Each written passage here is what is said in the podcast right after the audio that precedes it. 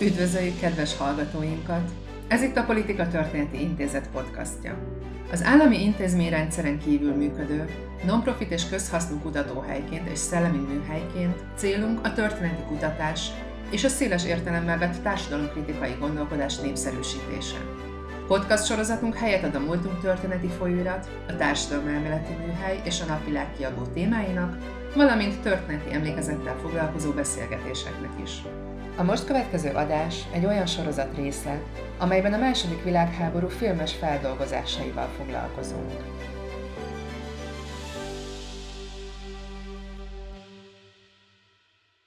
Üdvözlök mindenkit a Politika Történeti Intézet második világháborús filmtörténeti sorozatában. Magam Csondelik Péter vagyok, Politika Történeti Intézet kutatója és az LTBTK oktatója, és ez a történészekből, illetve filmesekből álló kommandó, akikkel ma este beszélgetek, Forris Ákos, az LTBTK oktatója és a Clio Intézet kutatója. Sziasztok! Pár Ádám, történész, politológus, a Méltányosság Politika Elemző Központ munkatársa. Sziasztok! Valamint a Régen minden jobb volt című műsorból is ismert filmeseink, Balázs István. Szervusztok! Laska Pál. Sziasztok! Valamint Forgácsfi András. Sziasztok! Ma este a holokauszt filmekről fogunk beszélgetni. Ugye a holokauszt a történelem egyik legjelentősebb eseménye, amely széles körben vetett véget a haladásba vetett hitnek. A felvilágosodás kora óta, mióta az emberiség történelmét szerették haladás történet mentén elmesélni, előbb az első világháború, majd a második világháború, és benne a holokauszt vetett véget annak a hiedelemnek, hogy a technikai fejlődés szükségszerűen együtt jár a haladással. Hiszen ha azt veszük, akkor a holokauszt, amelyet Európa egyik első számú kultúrnemzete követett el, a német, az valahol egy civilizációs csúcsteljesítmény volt, egy logisztikai csúcsteljesítmény, ahol a modern bürokrácia találkozott egy elképesztő technológiai apparátussal, és mindezt konkrétan egy vallás etnikum ugye a zsidók kiírtására kívánták ugye felhasználni, nagyjából 6 millió volt az áldozat, amelyben csak hogy a zsidókat tekintjük, és persze volt még a roma holokauszt, még lehetne sorolni egyéb más áldozatait a nácik rémtetteinek, homoszexuálisokat, illetve másokat. Theodor Adorno mondta azt, hogy a holokauszt után nem lehet verset írni. Pont azért, mert olyan sokszerű volt az, ami történt, és sokáig el sem akarták hinni széles körben traumatizálta az értelmiséget, meg úgy általában a közvéleményt. Na most lehet az vitatkozni, hogy lehet-e verset írni Auschwitz után. Ugye a versek mindenképpen készültek, de azt hiszem egyébként, hogy amerre addig tartott a költészet, arra felé már nem lehet egyébként tovább menni, mondjuk Auschwitz után. Tehát amikor Radnóti Miklós lényegében a Lager Hajdoneuban, Zagobica fölött a hegyekben eljut a maga költészeti csúcsaira, mert leírja mondjuk a Gyökér című versében, hogy Gyökér karján féregalszik, Gyökér lábán féregül, a világ megférgesül, és ugye férgeknek nevezi egyébként azokat, akik pont a ciklon B-t, a féregírtó szert használva akarják ugye úgymond féregteleníteni a világot, onnan már valahogy nem lehet egyébként tovább menni. Egy másfajta verseket kellett írni egyébként ugye Auschwitz után. Na most az a kérdés, hogy a, a filmesek mit tudtak kezdeni a holokausztal, miképpen lehet filmre vinni ezt a, az emberiség történelmének egyik legszörnyűbb és legsötétebb esemény sorát. Az az érdekes a holokauszt filmes reprezentációja kapcsolatban, hogy lényegében már az első dokumentarista igényű felvételek, azok már valamelyes fikciósak voltak. Az első felvételek, amelyekből a világ tudomást szerzett a holokausztról, hogy mi is történt mondjuk Auschwitzban, a Vörös Hadsereg által készített filmfelvételek, amelyek Auschwitz felszabadítását mutatják be de mivel ugye rabokat, áldozatokat nem találtak ott, ezért helyi lengyel lakosokat öltöztettek be egyébként a rabruhákba, és mindegy mutatták meg, hogy kik voltak úgymond Auschwitznak a, a, az áldozatai, tehát mondhatni, hogy nem a valódit mutatták meg, hanem az igazat akarták egyébként ugye megmutatni egy ilyen fikciós eszközzel. Most innen indulunk, innen a filmművészet miként reagált erre az eseménysorra, miképpen jelentek meg az első holokausztal foglalkozó filmek. Ugye, amit említettél, az ugye főként hát maga a dokumentumfilmezés problematikáját járja körül, ugye, mert, a, mert az első, ugye a Nanuk az Eskimo című fikciós elemeket is tartalmazó dokumentumfilmben gyakorlatilag újra kellett játszania az Eskimónak azokat a mozdulatokat, amit egy előző felvételből ugye a rendező Flaherty felvett. Tehát már a, a hitelesség és hogy hogyan mit veszünk fel és hogyan lehetne az dramatizálni, az mindenképpen már a kezdetektől benne volt az első koncentrációs táborról szóló film, ami az ott való létet illeti, az gyakorlatilag a, az angol ö, éjféli vonat Münchenbe, a Carol Reed 1940-es alkotása, ahol ö, még konkrét újságcikkek voltak csak arról, hogy léteznek ilyen, ilyen jellegű gyűjtőtáborok, és hogy oda szállítják a zsidókat, és mindenki mást, ki nem felel meg a német birodalom embereszményének, és gyakorlatilag akár ö, ugye Ernst Lubitsch vígjátékban, ugye a lenni vagy nem lenniben is megjelenik, például az Erhard koncentrációs tábor, mint egy ilyen ö, poénos környezetben, amit ugye akkor és ott még ugye a nagy közönség nem, nem igazán tudott helyre tenni, hogy ez micsoda, de megemlítődött, hogy egyáltalán van ilyen. És egy gyakorlatilag ugye a háború után 45-46-ban indul el az a fajta holokauszt feldolgozás, ugye amikor már, már tényleg valódi filmfelvételek is vannak erről,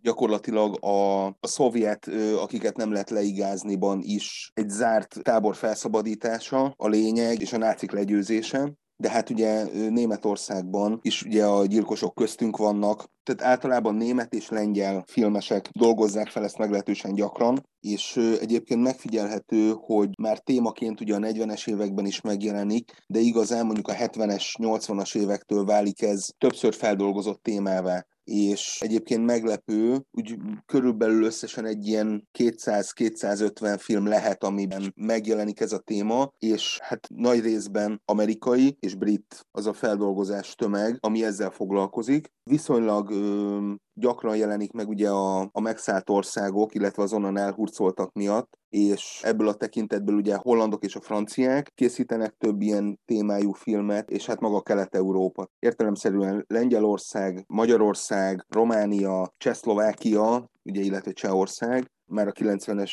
évek második felétől ugye ők mind elkészítik a maguk holokauszt filmjeit, és hát valóban ugye a 90-es évek második felétől, ugye a Schindler listája Oscar esőjétől számítható, hogy ez a téma inkább bekerült a közbeszédbe tényleg csak egy érdekesség, hogy ugye a keletnémet, ugye a hazudós Jakab, ami gyakorlatilag egy teljes összkelet-európai megvalósítás, ugye csehszlovák, magyar, ugye német színészekkel, ugye Armin Müller itt tűnik fel először, de Garas Dezső, Baramargit szintén szerepelnek benne, és hát ugye a Vlastimir Brodsky, ugye az na- nagyon jellegzetes arcú csehszlovák színész az, aki végül is megjeleníti Jákobot, aki a Varsói gettóból rádión keresztül szerzi a híreket. És igen, nagyon, nagyon nagyon sokféle feldolgozás van, és hát ez mind a mai napig benne van, úgymond a, a levegőben, ugye mi sem bizonyítja jobban, mint például a Saul fiának az Oscar díja. Egy kiegészítéssel élnék még, hogy az első ilyen hivatalosan jegyzett holokauszt film, tehát ami a haláltáború szörnyűségeit mutatja be, az 1948-as az utolsó állomás című lengyel film Janda Jakubowska rendezésében, aki maga is a fogolytáborban ismerte meg ezt a náci rémtetteket, és tulajdonképpen fogolytársai asszisztálásával hozta létre ezt a filmet. Igen, hát 1973-as az első izraeli nyugatnémet koprodukció, amiben Izrael állam részt vesz, és ami feldolgozza ugye a holokausztot, ugye a Ők szabadok voltak című film és itt mindenképpen meg kéne még emlékezni magáról a Holokauszt című sorozatról, amely elterjesztette magát a Holokauszt elnevezést, és úgymond oly sokak számára épít átélhetővé tette. A történettudományban a kulturális trauma fogalmát az speciálisan a holokausztra találták ki, mi szerint, hogy már egy több nemzedék óta eltelt szörnyűség mai napig széles körben adott esetben az egész világon átélhetővé válik, pusztán azáltal, hogy kulturális termékek átörökítik ezt a traumát, és így tudunk egyébként azonosulni egykori szenvedésekkel. Az első filmet, amelyet megtárgyalunk, ugye nagyon sajátos abból a szempontból, hogy ez a 2001-es Az Összeesküvés című mozi, helyesebben tévéfilm, amely a Azé konferenciával foglalkozik, amit 1942. januárjában tartottak. Ez a holokauszt előtörténetéhez tartozik. Ugye lényegében itt munkálják ki egy délután alatt a holokausztak a, a menetét, eljárás rendjét, és ilyen értelemben ez kötető azon a történelmi történettudomány vitához, amelyet úgy ismerünk, hogy a funkcionalista és az intencionalista megközelítések közti összeütközés. Ákos, a történettudományban miként jelent meg a holokauszt témája, és mi ez a két iskola? Egyetlen sikerült eldönteni, vagy a történettudományban kialakult egy konszenzus, hogy, hogy a funkcionalista és az intencionalista megközelítés közül melyik a relevánsabb, és kérlek, mutasd be ezt az iskolát és a legfontosabb tulajdonságait maga a háború után a holokausznak a narratíváját, lehet mondani, alapvetően a háború utáni igazságszolgáltatás határozta meg. Tehát, ahogy az ember megnézi azokat a könyveket, amik születtek a 1940-es évek második felében, 50-es években, akkor gyakorlatilag azt látjuk, hogy a különböző nagyobb perket, természetesen Nürnberg a legfontosabb, gyakorlatilag ezeknek a bizonyítékait, illetve vádiatát mondják fel, és az ott létrejövő koncepciókat. Itt fontos megjegyezni, hogy ahogy egyébként, ha megnézzük Nürnberget is, az abszolút nem a holokauszt áll a középpontban, hanem a valódi bűn az maga a háború és ilyen módon maga a megtámadás is, tehát például mondjuk, ha megnézzünk egy szovjet kiadványt is, ott is elsősorban a Szovjetuniónak a megtámadása az, ami az első gond. A 60-as években több változás történik egyfelől megjelenik egy új generáció, aki fiatal oktatóként, egyetemistaként jelenik meg az egyetemen, és már nem az a generáció, aki aktívan részt vett ebben, vagy legalábbis nem olyan magas pozícióban, hiszen mondjuk aki az 50-es években már egy befutott történész, az a 40-es években is már valamilyen fajta módon kötődött a rendszerhez. Másfelől pedig ekkor kezdenek visszaszállingózni a különböző iatanyagok a győztes hatalmaktól, itt gondolva elsősorban a ő, német iatanyagokkal, amely évén egy részletesebb kép tárulhat a történészek elé a német szándékokra vonatkozólag. Ezzel kapcsolatban alakul ki két álláspont, egy intencionalista, illetve egy funkcionalista. Hogyha röviden meg akarjuk fogalmazni, az intencionalista álláspont abból indul ki, hogy létezett a zsidóság kiirtására egy, egyfajta mesterte. Ergo, legalább a Mein Kampftól kezdve Hitlernél létezett egy arra vonatkozó örgeszmés elképzelés, hogy a zsidóságot ki kell írtani, és erre vonatkozólag lépte meg azokat a lépéseket, amelyet az adott körülmények között meg lehetett, tehát előbb a német társadalmon belüli diszkrimináció, utána a különböző kitelepítési, emigrációs tervek, illetve végül maga a népírtás. Ennek vannak különböző ágazatai, amely egyébként kiterjeszti magára, ha lehet mondani így a németsége is, és ehhez kapcsolódnak különböző teóriák, hogy úgymond ilyen szempontból kapcsolódik ez valamelyest az Ondervéghez is, avagy hogyan jött létre az a fajta antiszemita közeg, illetve antiszemita totális gondolkodásmód, amely úgymond szükségszerűen vezetett ahhoz, hogy itt egy népírtás alakuljon ki. A másik álláspont, a funkcionalista, nem tagadva a vezetésnek az antiszemitizmusát, a fókusz nem a szándékokkal helyezte, hanem úgymond a megvalósulása.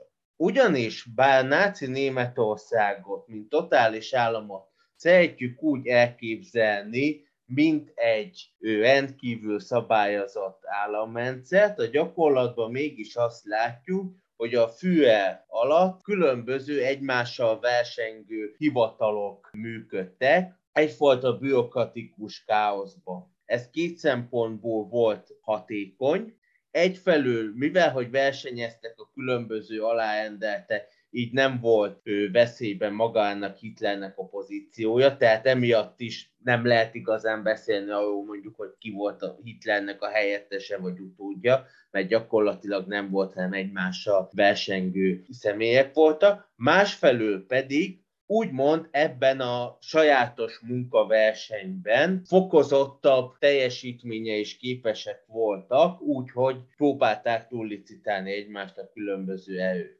Summa summarum, ez egy hajtóerejét adja a funkcionalisták szerint a holokausztnak, ergo annak érdekében, hogy minél jobb pozíciót éljenek el, a magába a rendszeren belül is minél inkább, hogy Jan Kershaw fogalmaz, a Führer szellemében dolgozzanak, egyre radikálisabb lépéseket dolgoznak ki. Maga ez a funkcionalista álláspont alapvetően két szempontból vált népszerűvé. Egyfelől ott a megoldatlan kérdés és probléma, hogy bár egyértelmű, hogy Hitler nélkül nincsen holokauszt, mégis nem találjuk azt a pontot, ahol Hitler azt mondta volna, hogy itt ki kell írtani a zsidókat. Gyakorlatilag nagyon kevés utasításunk van, ami konkrétan pontosan Hitlertől származna, és kifejezetten a zsidók megsemmisítéséje. Egyébként ilyen szempontból pont egy, egyfajta hiányt próbál kelni ez a film is, de erről majd a későbbiekben. Másfelől pedig nagyon sokszor azt látjuk, hogy gyakorlatilag a alsóbb szintű hatóságok azok radikálisabban lépnek fel, és úgymond a megsemmisítésnek a következő fázisára lépnek.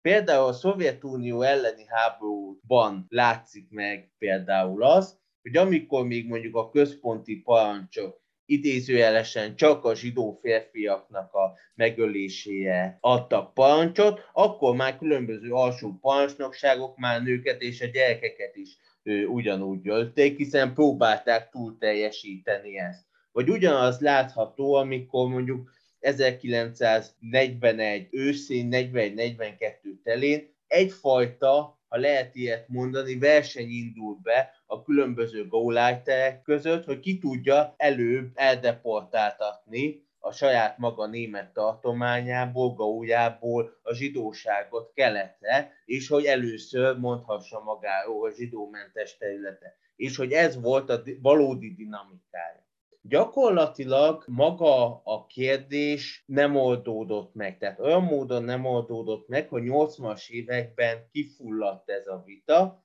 egyik fél sem tudott gyakorlatilag új érveket hozni. Történtek különböző szintetizálási kísérletek, viszont én inkább azt mondanám, hogy az történt, hogy az utóbbi 30 évben elsősorban már nem a holokauszt okait keresjük, hiszen alapvetően a holokauszt okai kapcsán elnézést a hasonlatért kicsit olyan, mint a Tianon okai, Tianon kapcsán is fel tudjuk sorolni azt a négy-öt tényezőt, ami meghatározó, és igazából ennek az arányairól lehet vitatkozni, viszont arról nem tudunk, hogy újat, vagy nem tudunk kiemelni egyet. Tehát a holokauszt kapcsán is le egyértelműen kellett egy olyan társadalom, egy olyan európai közeg, de gyakorlatilag maga az okain túl nem tudunk tovább lépni, és gyakran e- ezért szokott megjelenni az az érvelés is, hogy gyakorlatilag egy irracionális, a tudaton kívüli dolog. És ezzel szemben az utóbbi 30 évben. Elsősorban annak a végehajtása társadalommal való kapcsolata jelenik meg, amely például akár megmutatkozik abban, hogy felmerül, ki, kitágították a tetteseknek a körét, itt ebből leghíresebb, hogy a Wehrmacht katonák előtérbe kerülnek a háborús bűnök elkövetésénél, illetve maga a társadalmi reakciókat is, amelyeknél kifejezetten az jelent egy robbanást, hogy a kelet-európai levéltára megnyílnak, ami ugye bár a holokausznak az elsődleges terve volt. Ebben a 2001-es HBO produkcióban Kenneth Branagh a legnagyobb név, aki hát már, már a sorozatunk egyik axiomája, hogy igazi nácit, vagy legalábbis igazi németet egy brit tud egyébként eljátszani, egy hidrogénezett brit, és itt említhetjük ugye Robert Shaw-t, ugye Hester vagy éppenséggel egy másik nagy Shakespeare színészt, ezek mind nagy Shakespeare színészek, Laurence Olivier-t, dr. Celként a maraton életre halárából, és hát Kenneth Branagh itt Heidrichet játsza, aki hát itt a Vászéi konferenciát összehívja, vezeti, ahol pont egyébként Ákos megállapításnak megfelelően a birodalomnak különböző szervei megjelennek, a belügyminisztérium képviseletétől kezdve különböző pártszervezetek, eleve látjuk az állami és a pártszervezeteknek a kettőségét, tehát már eleve két intézményrendszer verseng egyébként ugye állandóan egymással, és éppenséggel a Führer kegyéért, ezt, ezt nevezik termékeny káosznak, mondta, hogy teljesen kaotikus volt az egész, de mivel teljes bizonytalanság volt, emiatt nem volt vezében a Führer pozíciója, mert a Führer kedvére emelt ki, és ejtett szereplőket, éppességgel mondjuk Hermann Göringet, aki a második emberből lejjebb csúszott, és előtérbe kerültek mások, mint mondjuk a Martin Bormann. Ugye? És mondjuk itt a Vázéi konferencián láthatjuk, hogy Göring emberei és Bormann emberei miképpen állnak egymással szemben, nem beszélve különböző más szervek képviselőiről, ugye éppességgel mondjuk az SS parancsnokokról, akik szintén jelen vannak, ebben a, a Vázi egy tóparti kastélyban. Igazából ez a film kitűnően megjelenik a, a az elején, amikor megérkezik a társaság a kastélyba, már maga a kastély is úgy van bemutatva, mint egy ilyen festély környezetnek egy ilyen szerves része, ahová valamilyen bele összeegyeztetetlen életidegen elem tolakszik be. Ugye recseg a padló, meg is jegyzi az egyik tisztviselő, hogy nem bírja a német csizmáknak a nyikorgását, a padló ezt majd ki kell cserélni a háború után, ha majd ide költözik. És amit az Ákos elmondott, ez tökéletesen megjelenik az asztalnál. Egyenként bemutatják a szereplőket, illetve bemutatkoznak, és látjuk azt, hogy minden azt képviselő hivatalnokot valamilyen homályos, nem tisztázott vagy fals indokkal hívtak el oda. Nem igazán mondták el nekik, hogy itt ez a konferencia miről fog szólni. És tulajdonképpen ez a fajta kreatív káosz, ami a, a, az ülést uraló Hendrik ezredes tökéletesen lemenedzsel, ez ebből fakad. Ez a mintázat, ez a hatalomgyakorlási mintázat egyébként majd az Ámen című filmben is meg fog jelenni, ugye amikor Kurt Gersteint a köztisztasági hivatala, vagy nem tudom pontosan ezt a sterilizációs hivatalától elszólítják, és, a hely, és már csak a helyszínen közlik vele, hogy tulajdonképpen ő miért is van ott és a, a conspiracy-ben nagyon szépen megjelenik ez a hatalomtechnikai ö, eszköz. És különösen a kancellária minisztériumból van egy figura, aki folyamatosan kétségeinek ad hangot, folyamatosan a saját jelenlétének a szükségességét kérdőjelezi meg, és az egész filmben, az apró kis elrendelt szünetekben Kenek Branak figurája hogyan puhítja meg szépen egyenként, hogyan játsza ki egymás ellen a minisztériumi dolgozókat itt még annyit mondanék, hogy abban ábrázolja jól ez a film ezt a helyzetet, hogy itt látszik, hogy minden hivatalnak van valami érdeke. A négy éves terv az munkaerőt akar. A főkormányzóság azt akarja, hogy minél előbb vigyék el innen a zsidókat. És ott, aki a Colin Firthnek a karakter, aki a Nürnbergi törvényeknek a megalkotója, ő meg alapvetően azt akarja, hogyha itt a náci jogállam van, akkor a náci jogállamnak a törvényei alapján történjék meg, ugyanis az a abszurdum, hogy maga ez a holokauszt, ez a folyamat, ez gyakorlatilag még a náci Németország törvényei szerint is alapvetően egy törvénytelen eseménysor. De emellett azzal is kellett küzdeniük a hivatalok vezetőinek, hogy olyan rettenetesen nagyon a lapjaikban ne lássanak bele. Tehát alapvetően ez egy pókerpartinak a, a dramaturgiáját követte, hogy meg is kellett fogalmazni a szándékot, de ugyanakkor ne is nagyon lássák, hogy a következő lépése mi lesz, vagy hogy éppen őt mennyire lette meg egy adott bejelentés, vagy mennyire számított, vagy nem számított az adott bejelentése. Ugye van egy olyan pillanat, amikor az egyik birodalmi hivatal vezetője kimegy hányni, amikor bejelentik, hogy valójában mi is készül, és elkezdődik utána egy párbeszéd a szivarokról, hogy valószínűleg a szivar volt rossz, na akkor mostantól nem gyújtunk rá, és akkor összevesznek, hogy de nem a szivar volt rossz, és akkor nem haladjunk tovább. Tehát ezek az apró kis játékok, ezek mind-mind egy pókerjátszmának is az elemei a Colin Firth által játszott karakter, dr. Stukárt, vagy a belügyminisztériumnak a jogásza, aki a Nürnbergi eh, zsidó törvényeket kidolgozta, tehát ő ott ugye magát a szakmai integritását próbálja egyébként ugye védeni, azt, hogy minden jogszerű legyen, és mindent szabatosan definiálni kell, és eh, ugye a Göringnek tulajdonított mondás, hogy az, hogy ki a zsidó, azt én mondom meg. Na most a dr. Stukártnak a szemlélete ugye teljesen ellentétes, tehát hogy ő, ő nem bánja, hogyha adott esetben mindenkivel végeznek egyébként, csak az a törvényeknek megfelelően történjen, az, hogy a, a, a halára ítéltek, azok tényleg ugye a halára legyenek egyébként ítélve, és ne legyenek kivételek, mert hogyha elkezdünk kivételezni, akkor ugye kaotikus, és hogy itt elvekből kell kiindulni, és nem egyedi esetekből, és ne legyenek egyébként kivételek. Egyébként, hogy ez mennyire így volt, hogy ha megoszthatom veletek egy kutatási tapasztalatomat, a megszállt keleti területekért felelős minisztériumnak az iratanyagát kutattam pár éve, és ott van egy dosszié, ami kifejezetten arról szól, hogy a Szovjetunióban, vagy szovjet területen élő zsidóságot, az hogyan határozzák meg, hiszen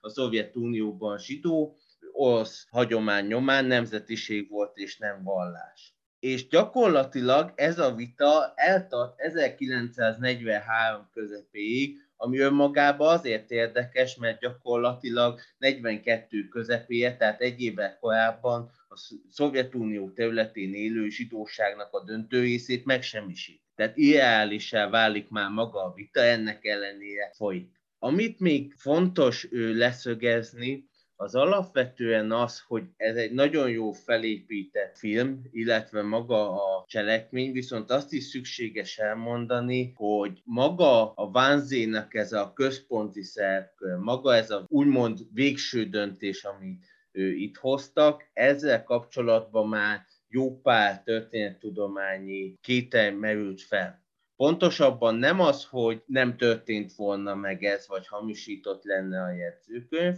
hanem alapvetően az, hogy egyrészt ez maga az a fajta igényünket szolgálja ki, hogy azt szeretnénk hinni, hogy történt egy pont, ahol itt eldőlt a holokauszt, miközben az említett viták is nagyrészt alapvetően abba fulladtak ki, hogy nem sikerült meghatározni azt a pontot. Az látható, hogy 1941 késő nyarától 1942 márciusáig lépnek életbe azok a rendelkezések, illetve hozzák azokat a döntéseket, amely évén a korábban a kitelepítést is megengedő, illetve emigrációt is megengedő a biodalmi németeket óvó és csak keleten tömeggyilkosságokat elkövető rendszer radikalizálódik, és egy általános megsemmisítő politikát kezd folytatni. Viszont pont azért borzasztóan nehéz foglalkozni, és láthatóan az ember is nehezen tudja feldolgozni maga a holokausznak az okságát, mert pont, hogy nem találjuk azt a pontot, ahol átbillent.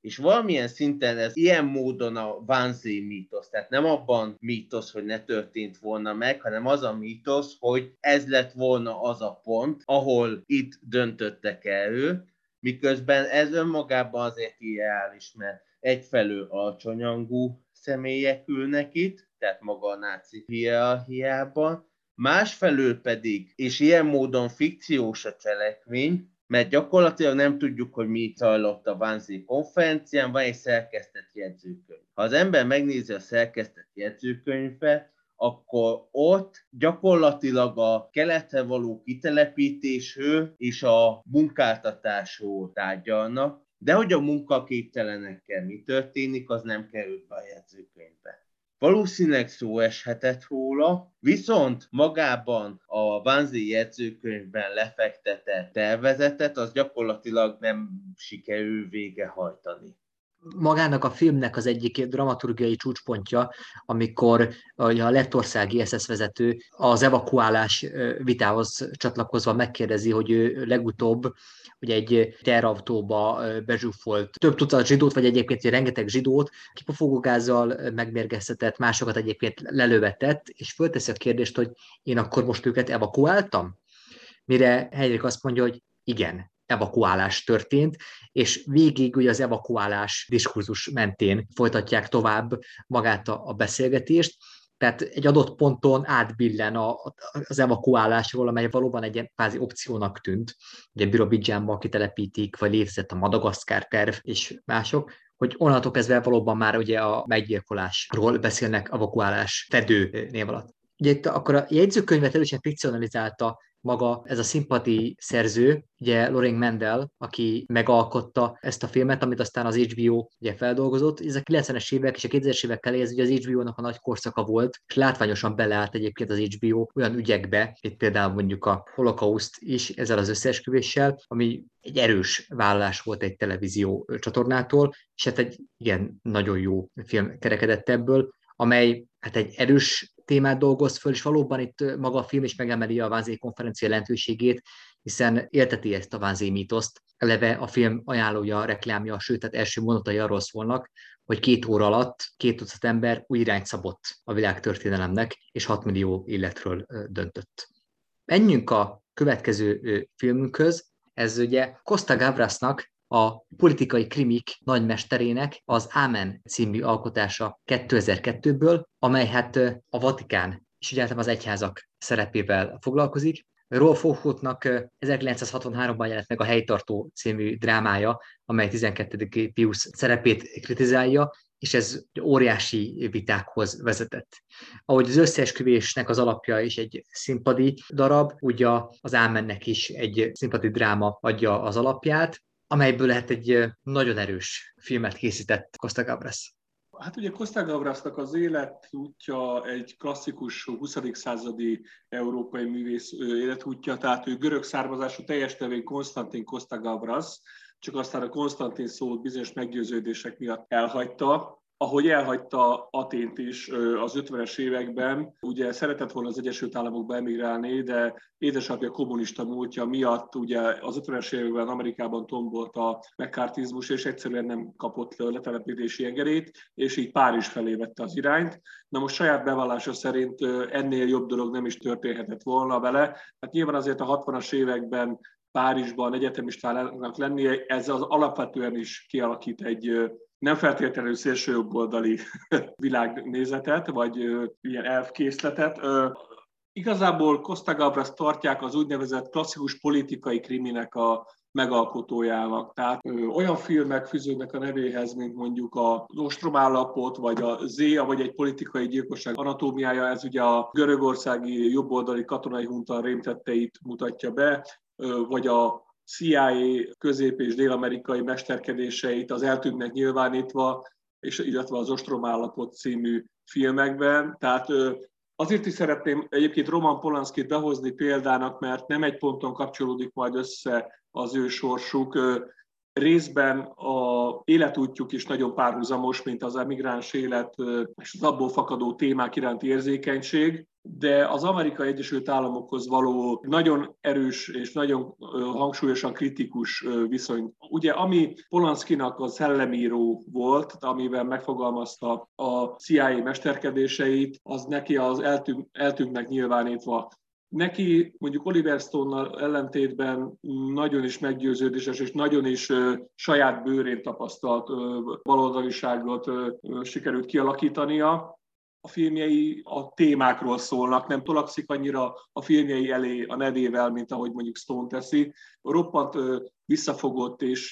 nagyon szerény ember hírében áll. Amit ő el akar mondani, azt a filmjein keresztül mondja el. Nos, ö... Ugye azért fontos ugye Costa Gavreszt megemlíteni, mert gyakorlatilag ő az, aki a politikai eseményeket be tudja tenni egy meghatározott műfaj zsánerei közé. Ugye ez például ugye a thriller, amihez mindig van egy apropó, ugye egy ember eltűnése, az utána való nyomozás, de ugye itt esetünkben is, ugye, hogy hogyan derül ki egy hír, illetve kinek kell arról tudni, és kinek nem, és hogy ezeket a egyébként apró fogaskerekeket Costa Gavras tudja, tehát íróként, rendezőként tökéletesen meg tudja jeleníteni, hogy hogyan ö, tudja a különböző politikai érdekcsoportokat mozgatni e körül az adott ö, nagy drámai kérdés körül. És azon túl, hogy a, a műsorunk témájához is közvetlenül kapcsolódjak, az egyik nagy holokauszt specialistáról van szó, tehát nem az Ámen az első filmje, amit ebben a témában forgat, csak hogy magyar vonatkozású filmet is említsek, a Zenedoboz című 1989-es Joe Esterház által írt zenedoboznak is ő a rendezője az a Joe Esterház, akinek az édesapjáról később kiderült, hogy a Magyar Nyilas Pártnak volt a tagja, és Joe Esterház ezen a történeten keresztül írta ki magából ezt a traumát. és Costa Gavras volt ennek a filmnek a rendezője. Talán majd a következő adásunkban a múlt feldolgozásnál ezt akár be is vehetjük majd a listánkból. Igen, én olvastam Eszterház Istvánnak a Forradalom a Kígyó utcában című 1944-ben megjelent, a Nemzeti Könyvtárban megjelent alkotását, ami a tanácsköztársaságról szól. Hát ott a, a kommunnek két híve van, vagy a zsidó, vagy a cigány, az, aki egyébként a, a kommunt pártolja, és egyébként áthatja egyfajta radikalizmus, tehát hogy mindent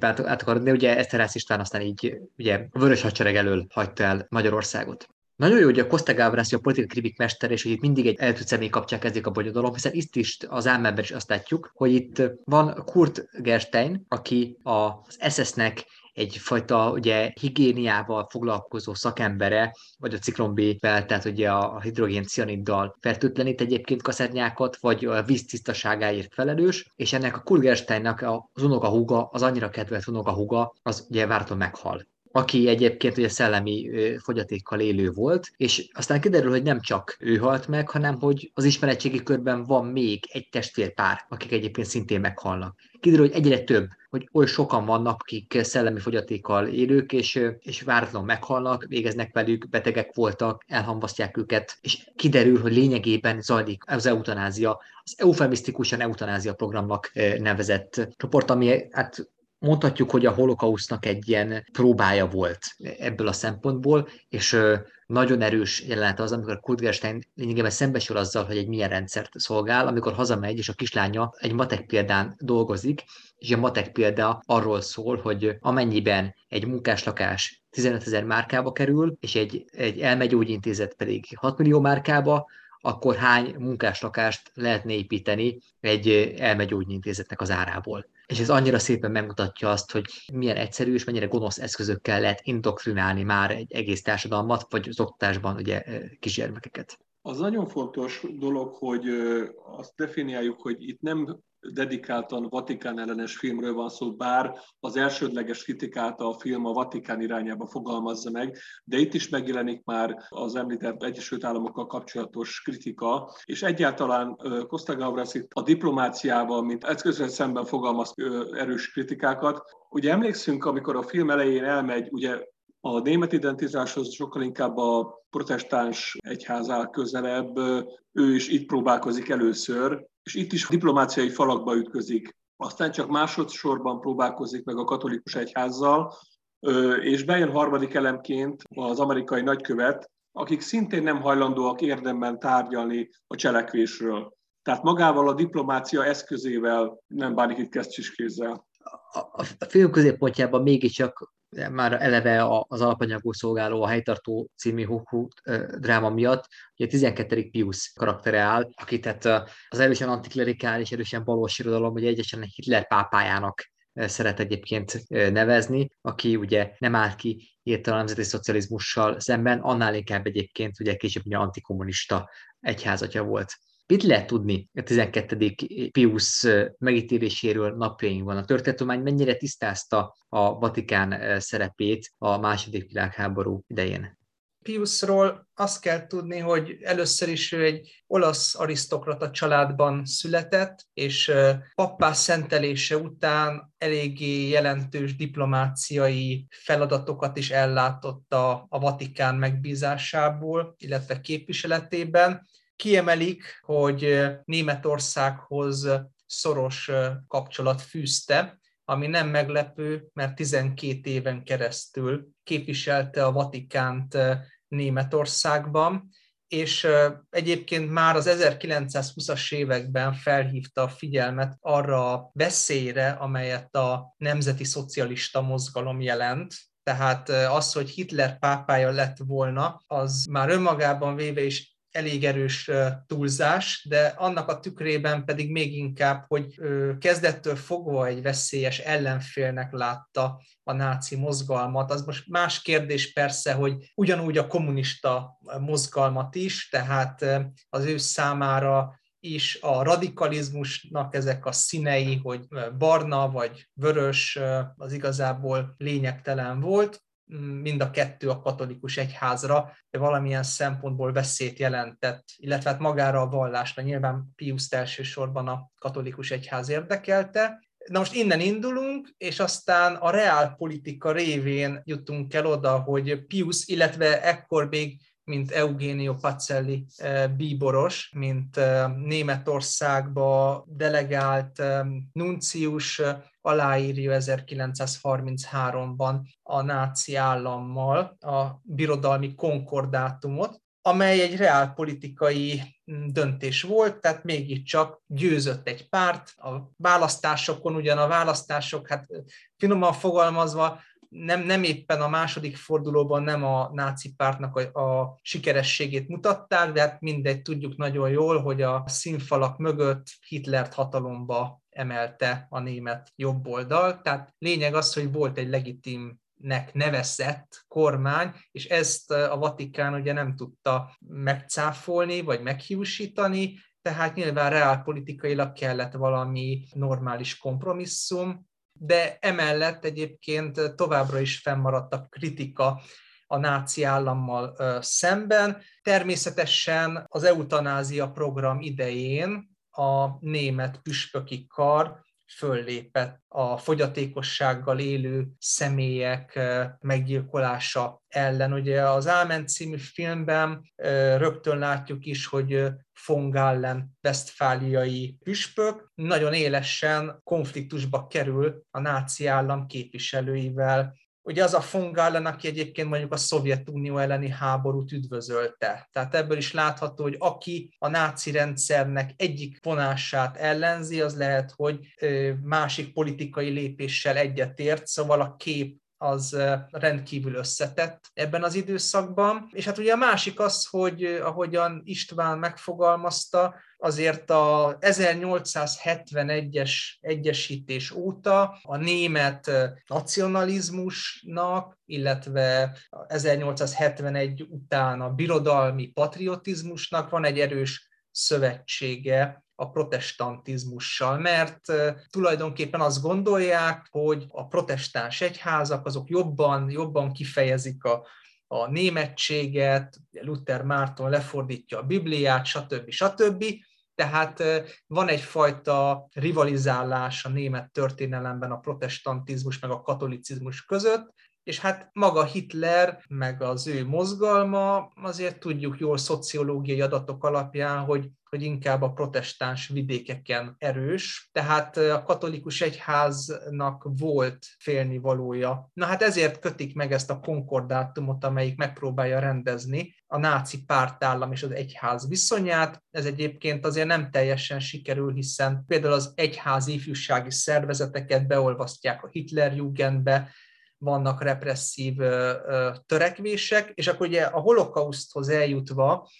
valóban 12. Pius, mikor ugye pápa lesz, és kitör a világháború, és eljutnak hírek, például a horvát usztasa államban végrehajtott zsidó ellenes mészárlásokról, akkor ő nem hajlandó kimondani azt a szót, hogy zsidó, hanem általában véve beszél a háborúnak az üldözöttjeiről és áldozatairól. Tehát például mondjuk a, a Németországgal szemben nagyon katolikus Horvátországban, ahol, ahol antiszemita gyilkosságok vannak, sőt, külön haláltáborok vannak. Ott mondjuk a pápának a fellépése biztos, hogy horvát katolikusok nagy tömegeire hathatott volna, de ugye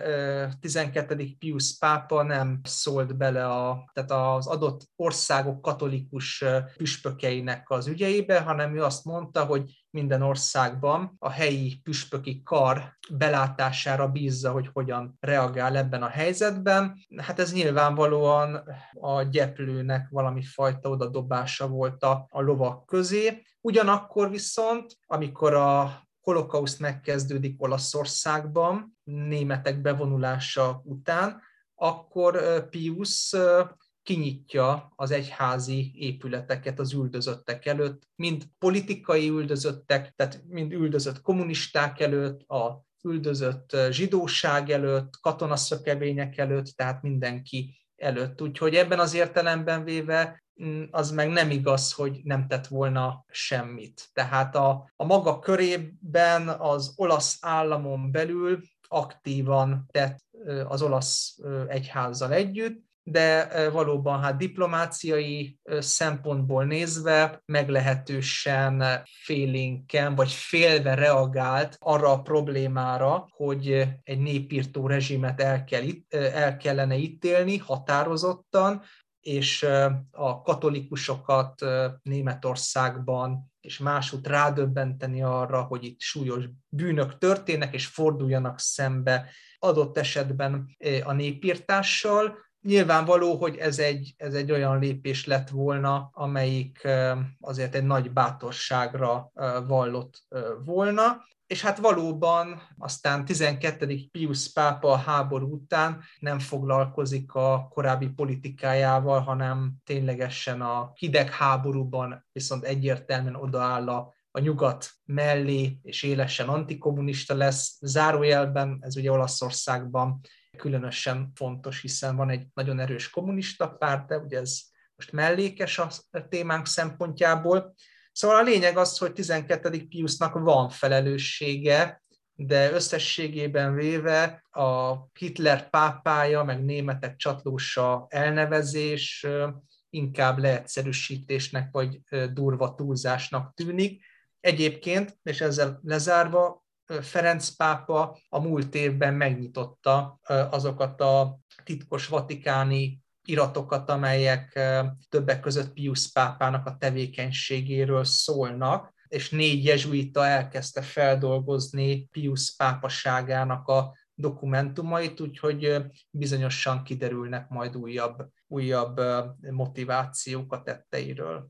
Ádámot annyiban szeret kiegészíteni, hogy amellett, hogy egyetértek, amit mondtál, érdemes egy lépést hátra tenni, és alapvetően abból a szempontból nézni az eseményeket, hogy a pápa számára az elsődleges sok az nem maga a holokauszt volt, hanem maga egy újabb világháború. Tehát maga az első világháborúnál is már azt látjuk, hogy egyébként a Vatikánba szorított pápa az próbál ő semleges maradni. Egy ugyanilyen politikát próbáltak folytatni a második világháború során is. Maga a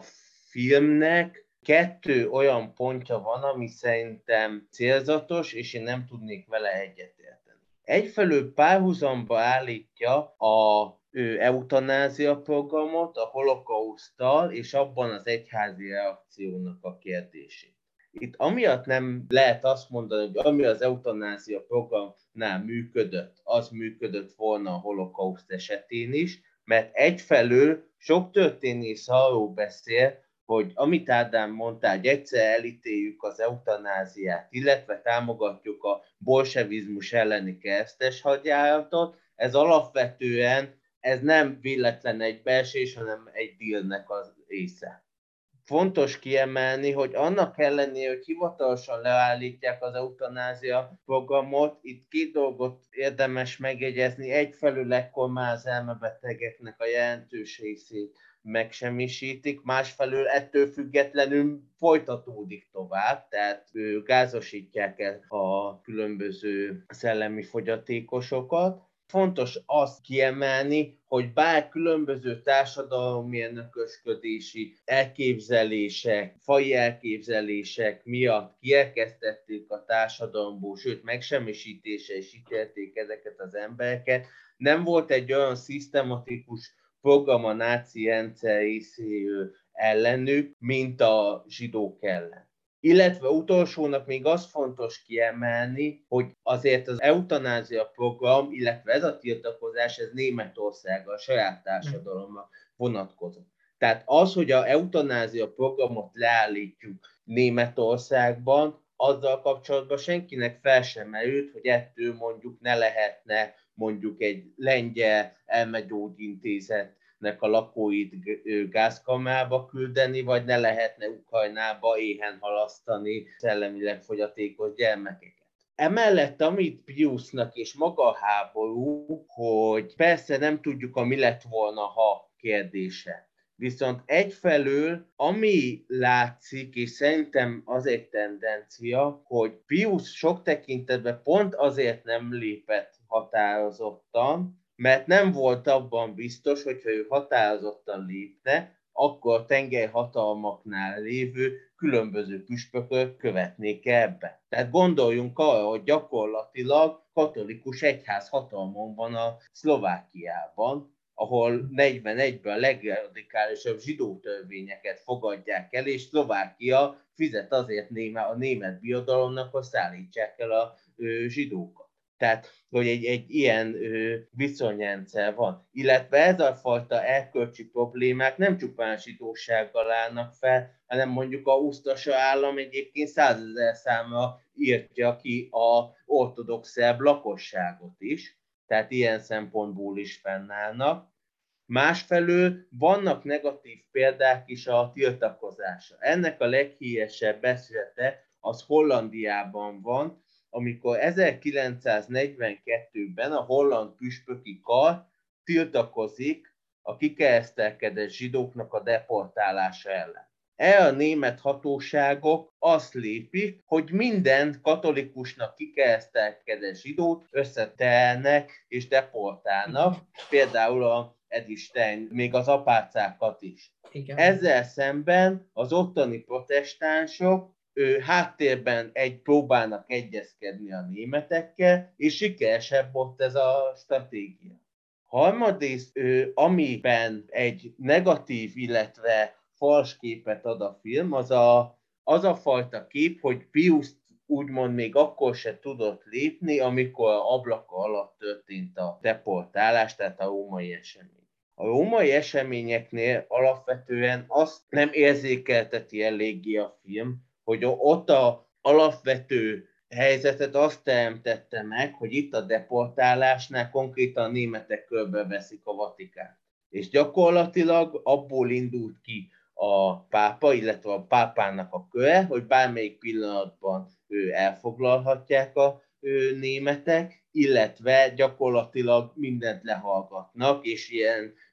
különböző kémhisztéria is beindul a Vatikánon belül, hogy ki, illetve ki nem. A legfontosabb pedig, amit ki szeretnék emelni, hogy jogos lehet az a felvetés, hogy a katolikus egyház Pius ő hallgatott. Csak pont a holokausznak egy rendkívül borzasztó terhe az, hogy azt látja az ember, hogy gyakorlatilag mindenki hallgat. Tehát nem látunk azt, hogy valamilyen szinten ezt érzékelteti, mert a semleges államoktól sem jön, a szövetséges államoktól se, tehát gyakorlatilag nem mernek lépni több szempontból se, és ennek pont az a abszurditása, hogy a holokausz kapcsán nyer olyan szempontból a göbbelszi propaganda, hogy senki nem meri felvállalni a zsidóknak az ügyét, hogy nehogy azt mondhassák Németországban, hogy itt a zsidóknak a háborúja folyik Németország ellen, és egy zsidó érdekű háború folyik Németország ellen. Következő filmünk a nagy és talán legismertebb holokauszt film, 1993-ból a Schindler listája, ugye pont egy olyan szereplőt mutat be, az ő fejlődés történetét, Oszkár Schindlerét, gyárosét, aki hát nem volt nyílt ellensége a nemzeti szocializmusnak, hanem megköti a maga kis alkujait, amelynek eredménye egyébként pont az lesz, hogy megment nagyjából 1100 zsidót. Miért annyira népszerű alkotásos Schindler listája, amelynek a megítélése meglehetősen vegyes, egyfelől a legismertebb, egyik legtöbbet díjazott holokauszt film, másfelől pedig szinte már kényszeresen határodnak el tőle különböző intellektuellek, és minősítik gicsesnek ezt az alkotást. Igen, tehát amíg ugye a Hárec című jeruzsálemi lap a top 20 holokauszt film között említi, akkor szerintem olyan óriási nagy baj nincsen alapvetően. Másrészt pedig Spielberg ebben az esetben is egy adaptációt készített Thomas Canelli regényéből, és egész egyszerűen annyira filmes elemek és filmes fogalmazásmód van benne, beleértve ebbe ugye a különböző karakteríveket, ugye mind az Oscar Schindlerét, mind pedig az Ámon Götét. Ugye ezeknek a karakteríveknek a találkozásai az, hogy látszik, hogy Spielberg nagyon meg akarta csinálni ezt a filmet, és magát a zsidó vallást is ugye beemeli. Ő, ugye egyrészt az Isaac Stern karakterével, másrészt pedig ugye a, az elején és a végén is ő, nagyon hangsúlyozottan jelenik meg a zsidó identitás, és hogy ez a fajta tulajdonképpen egy, egy simulékony ember története, aki nem mond ellent, neki, neki haszna van ebből az egészből, viszont hogyan kerülnek mégis arra az oldalra, hogy rendben van a haszon, de hát ez mégis emberek, szó szerint emberek hátán lépked fel egészen a csúcsig, és lehet egyébként ezt a tevékenységet mondjuk a saját lelkismeretének megnyugtatásaként is értelmezni. Maga Spielberg is nyitva hagyja ezt a dolgot, de tény és való, hogy ott mégiscsak ö, megmentődött. 1500, már nem is tudom, hogy mennyi, mennyi a vége ember, akiknek leszármazottai, stb. Ők, ők kiálltak amellett, hogy igen, őket az Oscar Schindler mentette meg egy kifejezetten háborús helyzetben, és hát feloldja a, a nagyon feszült és nagyon drámai pillanatokat, akár vizuális, akár egyéb gegekkel, ugye például ugye a gépírónő meghallgatás jelenetében. Igen. Tehát, hogy van, e, tehát, hogy filmként is egy, egy nagyon érett filmrendező, nagyon érett alkotása. Az én véleményem szerint egyetlen ponton merészkedik túl, amikor ugye elmondja, hogy ugye megkapja ugye a gyűrűt, és akkor ő, ő teljesen átbillen, és, és elmondja, hogy még ezen a gyűrűn is két embert meg lehetett volna, vagy az autón is. Én, én ott éreztem, hogy ott talán már egy picit túlcsúszott a, az, az már inkább a, a, a gics határon, így fogalmazza. Igen, de egyébként egy mindig nagyon... is jellemző volt ez, tehát az, hogy a szentimentalizmus, ha nem is tudom, mindig csak egy picivel többet tesz bele, mint amennyit kellett volna. Egyébként reagálva arra, amit a Pali mondott, hogy pontosan ez volt a probléma, pont ez volt a törésvonal a film megítélése kapcsán. George Steiner filozófus mondta ezt visszakapcsolódva, amit a Peti bevezetőjéhez, hogy mondta, hogy holokausztra az egyetlen adható válasz a csend. Nos, különböző értelmiségi körök ezt szó szerint kérték szinte számon Steven Spielbergen, és úgy fogalmaztak, hogy nem áthallott egyfajta ilyen Disney holokausztot csinálni ebből a történelmi tragédiából, Nos, a személyes véleményet mondom el inkább, hogy ez, azt gondolom, ez, ez beleférhet. Az a, a, az a csend, amit ezek a körök elvártak a történelemtől, illetve a filmművészet, és elsősorban a filmművészettől, ez megtörtént. Tehát a, leszámítva a Pali által történeti áttekintésben felsorolt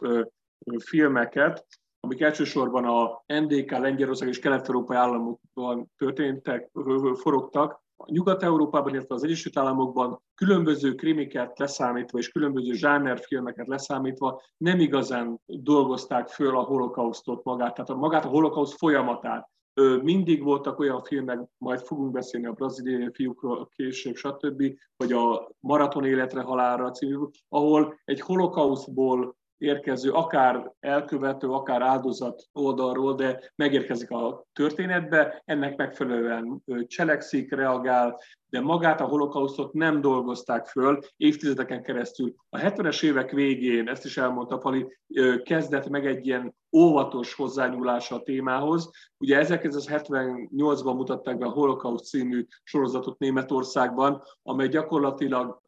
lehetővé tette, hogy eljusson ez a téma a német nagyközönséghez, és elkezdődjön, vagy, vagy felerősödjön egy ilyen szembenézési folyamat. Nos, a 80-as években már különböző dokumentumfilmek formájában ilyen volt a Shoah című dokumentumfilmsorozat, ami Steven Spielberget nagyon megiklette, és ennek nyomán szerette volna elkészíteni a Schindler listáját. Tehát az elsődleges kritikák azok mindig arra vonatkoztak Spielberg a Schindler esetében, hogy melodramatikus elemeket használt fel egy történelmi tragédia ábrázolására. De én azt mondom, hogy az nem elvárható, hogy egy ilyen jelentőségű történelmi eset, mint a holokauszt, az, az adott kornak az eszközkészletével ne legyen feldolgozva. Ez egyébként már előkerült ebben a kis podcastban a Hitler ábrázolások kapcsán, hogy az nem elvárható, hogy bizonyos, hát az a, az a fajta bizonyos csend, ami a holokausztot a filmművészetben övezte, az hosszú-hosszú évtizedig még fenntartható legyen. És ez el is kezdődött a Schindler listájával, tehát jöttek egymás után a feldolgozások, ugye Robbie williams a nálunk forgott Hazudós Jakab, aztán a 2000-es évek első felében aztán kapott még egy nagyobb hullámot, ugye a sorstalanság, a, akkor készült az Ámen is, a zongorista, majd fogunk róla beszélni, és gyakorlatilag mára alig-alig van olyan kiskábel TV vagy filmgyártó vállalat, amelynek ne lenne meg a maga holokauszt filmje, akár sorozat, akár dokumentumfilm, akár játékfilm formájában. Még annyit tennék hozzá, hogy ugye 1964-ben jelent meg ugye a Sidney Lumet féle zálogosban ugye a holokauszt túlélő problémája, hogy ő hogyan tud élni egy, egy normál világ körülményei között, illetve hát 82-ben az LNG Pakulának ugye a Sophie választása, ami gyakorlatilag szintén egy túlélő, illetve az ő feldolgozatlan traumája, feldolgozatlan, feldolgozhatatlan traumáját vesézi ki, és valóban nagyon ritka voltak kifejezetten konkrét Igen, tehát koncentrációs táborban zajlódó Igen. események, illetve ami meg volt, az meg inkább, ugye, ahogy beszéltünk, ugye a a táborok, tehát hogy egy, egy ilyen hadifogoly táborszerű képződmény volt, ahol csíkos ruhában voltak azok, akiket odazártak, tehát hogy nem volt konkrétan és hatásosan bemutatva. Tehát valójában szerintem pont ezt a hatásosságot kérték egyébként számon a kritikusok, mert ez a film nagyon hat, és mind a mai napig szerintem ugyanolyan erős, másfelől pedig, hogy mi feldolgozatlan és mi nem, tehát hogy szerintem pontosan a holokauszt egy olyan téma, ahol minden megközelítés releváns, ahol uh, akár uh, túlélő szemszögből, akár Illetve... az őrök, vagy bármi más, tehát hogy uh, náci szemszögből is, minden történet elmondható Ö... és elmondandó. Illetve minden olyan megközelítésnek van létjogosultsága, ami a megértés folyamatát segíti elő, nem pedig egy esetleg egy ilyen exploitatív szándékkal készül. Na most itt a filmnek az elhíresült kis ugye, betéte az, hogy az alapvetően fekete-fehér alkotásban ugye van a, a piros kabátos kislánynak a karaktere, aki egyszer csak felbukkan a filmben, és aztán később azt a piros kabátot láthatjuk egy hullahegynek a közepén jelezve, hogy a sok hulla között ugye az az a kislány az, akit látunk, ugye próbál gyakorlatilag arcot és karaktert adni. Bemutatni azt, hogy a, a tömeggyilkosságon belül ott mégis mindenki minden ember egyedüli példány, ahogy ugye a Kosztolányi megfogalmazta a halotti beszédben. Itt azt láthatjuk egyébként viszont Sokan ezt is kritizálták, egy nagyon-nagyon hatásvadász rendezői húzásnak tartották, másfél a didaktikus szempont az, hogy ez tényleg hathat az oktatásban, és ha az oktatásban egy holokauszt filmet kell bemutatni, akkor a Schindler listája valószínű az az alkotás, mivel egy nyolcadikosokat tanító általános iskolai tanár bizonyosan próbálkozhat a megértetés szendékával, és hát éppenséggel pont az ilyen eszközök miatt hathat, mint a piros kabátos kislánynak a karaktere. Igen, hát ugye ez egyfajta kiemelést ad annak a kislánynak, tehát a film fölé emeli, az egész film vizuális világa fölé emeli azt a piros színt. Egyébként, hogyha ezt, és ezt rávetítjük Oscar Schindler jellemfejlődésére, hogy hogyan változik meg a film során akkor ennek a piros kabátos kislánynak, amikor ugye tolják a szekérén, és már csak egy összeroncsolódott holttestet lát, ez az a kritikus pont, ahol a figura megfordul, ahol már egy tétovázási állapotba eljutott Schindler, egyszerűen elkezd a rendszer ellen persze egy ilyen cselekvő, tehát követni, ahol elkezdi fékezni, tudatosan fékezni a halálgyárat különböző bürokratikus eszközökkel, és aztán fut ki a történet oda, ahova, de ez az a pont, ahol Schindler figurája megfordul. Igen, illetve ezzel a figyelem felhívó eszközzel azért nagyon sokan éltek, ugye, ugye a kiugró színnel, még akár ugye fekete-fehér filmekben is, de hát a Andrzej Vajdától kezdve Nikolás Rögönát rengeteg nevet lehetne most sorolni. Igen, és, és ahogy a Pisti is mondta, hogy ez a karakternek, a Schindler karakterének egy nagyon fontos pontja, hogy ami addig távol volt, és mondjuk ilyen tiszti kaszinók pesgőszagú világából állt, és, és mondjuk az, hogy esetleg néha le kellett menni a munkások közé, az most egy kézzelfogható valósággá válik, és ez egy nagyon filmes megoldás volt. Ugye ez a, ez a később ugye ez a digitális színező, amivel azért a Janusz Kaminskinek, ugye az operatőrnek azért meggyűlt, meggyűlt a baja, hogy hogyan lehetne azt úgy világítani, hogy ez minden az utómunka során is megmaradjon az a szín. Az ki, kifejezetten melós volt, és csak egy sztori, hogy akkor három éves volt ugye az a lengyel kislány, aki játszotta, és ugye tolmáccsal, de Spielberg megígértette vele, hogy 18 éves koráig nem fogja megnézni a filmet, és hát egy interjúból kiderült, hogy ő már 7 évesen megnézte, és mondta, hogy az, hogy az nagyon ijesztő, és azt hiszem utána már csak 22 évesen nézte meg, és akkor már igazat adott Spielbergnek, hogy tényleg várni kellett volna 18 éves koráig. Azért azt is érdemes figyelembe venni, hogy 1993-ban vagyunk, tehát a, talán a legmozgalmasabb Spielbergi évek ezek, hiszen a forgatás közben vágja a Jurassic Parkot, és azzal a technikai bravúra járt, hogy talán a világon elsőként vágott valaki online az interneten keresztül Lengyelországból Los Angelesbe, illetve Londonba, és így, így vezényelte le a filmnek az utómunkáit. Két technikailag nagyon megterhelő film, és mindezt egy éven belül, egy, egy azon időben, le a kalappal a technikai teljesítmény előtt, nem tudom nem eszembe jutni, hogy, hogy ezek között a körülmények között készült a film, tehát valószínűleg ez is rányomja a, a bélyegét a végtermékre, hiszen hogyha az ember napi három-négy órákat alszik, mindeközben olyan körülmények között kell dolgoznia, hogy, hogy Spielbergék tették, ez mindenképpen, ha más nem, de, de említést érdemel. Ez egyébként Steven Spielbergnek visszatérő módszere, hogy egyszerre két filmet forgat, ugye itt a Jurassic Park és a Schindler forgat egyszerre. Amikor épp a Schindler forgatta, akkor, akkor Richard Effenborónak adta át egyébként a rendezést. Ha ő sem volt elérhető, akkor George Lucas vette át a rendezést, és így ugrált tulajdonképpen forgatásról forgatásra. És a Ready Player One és a The Post című film, pár évvel ezelőtt bemutatott filmje is egyszerre forogtak, egyértelműen a Ready Player One irányába billent el a mérleg, ahogy, ahogy ebben az esetben a Schindler irányába. Tehát ezek a dupla forgatások, ezek bizony azzal járnak, hogy valamelyik film látványosan gyengébb minőségű lesz, mint a másik. Milyen érdekes, hogy ugye a Jurassic Parkot technológiai értelembe véve egy filmtörténeti mérföldkő, ugye a nagy mennyiségű komputer által generált dinoszauruszaival együtt, ami megnyitotta a mainstream hollywoodi filmezésnek az új korát, és mégis ugye a hangsúly az nem ezen volt, hanem az úgynevezett saját projekten a Schindler listáján. Hát azért mondjuk el még azt is, mert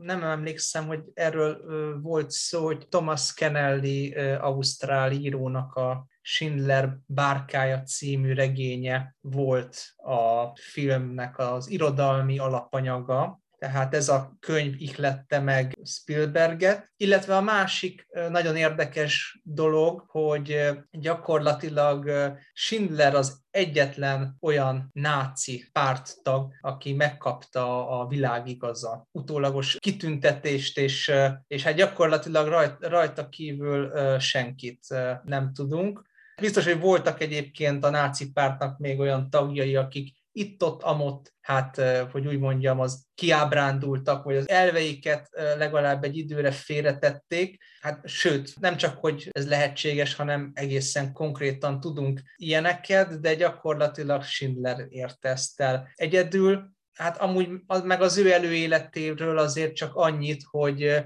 neki azért voltak eléggé mocskos dolgai korábban, hiszen például Lengyelország területén kémtevékenységet végzett német üzletemberi utaknak a fedő sztoria alatt, Úgyhogy hát ebből a félig karrierista, félig pedig fanatikus náci mentalitásból sikerült neki kijönnie. Úgyhogy ez mindenképpen amennyiben egy fejlődés történetnek tekintjük ezt a történetet, akkor ez példaértékű, hogy mindig van kiút ebből. A filmet ért kritikákra visszakanyarodva, ironikus, hogy pont Cloud Lanzmann, a Soha rendezője, amely sorozat megihlette Spielberget a Schindler megrendezésére, ő kritizálta azt azzal a kijelentésével, hogy a holokausztból nem lehet fikciót csinálni. Tehát csak ennyit arról, hogy mennyire reális azok, azok a kritikák, amelyek azt sem engedik meg, hogy egy fikciós filmet készíts a holokausztból, vagy a holokauszt folyamatából. Még a kritikák kapcsán azt érdemes kiemelni, hogyha nem csupán magához a holokauszthoz, illetve a holokausztnak a elbeszélhetőségéhez kapcsolódunk, hogy főleg baloldali gondolkodóknál jelent meg ennek egy olyan olvasata, hogy úgymond ezzel egyfajta rehabilitációja történik a német ő, nagy tőkének. Tehát alapvetően az, hogy itt megkapjuk az ember arcú német üzletembert, és ez, ez azért egy érzékeny pont, mert hogyha mondjuk megnézzük azt, hogy maga a náci Németországgal szorosan együttműködő különböző gyárosok, üzletemberek, akik olyan szempontból tevőlegesen is részt vettek, és nem csak ebben, hanem a kelet-európai kényszermunkában is, hogy a maguk gyáriban ő, alkalmazták ezeket, milyen módon integrálta a nyugat-német állam, úgy ez egy mai napig vitatott kérdés. Amit ennek kapcsán felhoznék, és és minden ilyen holokauszt elbeszélésnek a problémája az az, hogy általában a jelentős embermentőknek két nagyon kényes tulajdonsága van. Az egyik az, hogy valamilyen képen be kell, hogy épüljenek az adott rendszerben. Tehát ahogy a Ámennél megjelent az a dilemma, hogy csinálhatom-e a ciklon B-t, itt ilyen módon is akkor tudok embert menteni, hogyha egyébként kiszolgálom a rendszert, még hogyha a végén egyébként hamis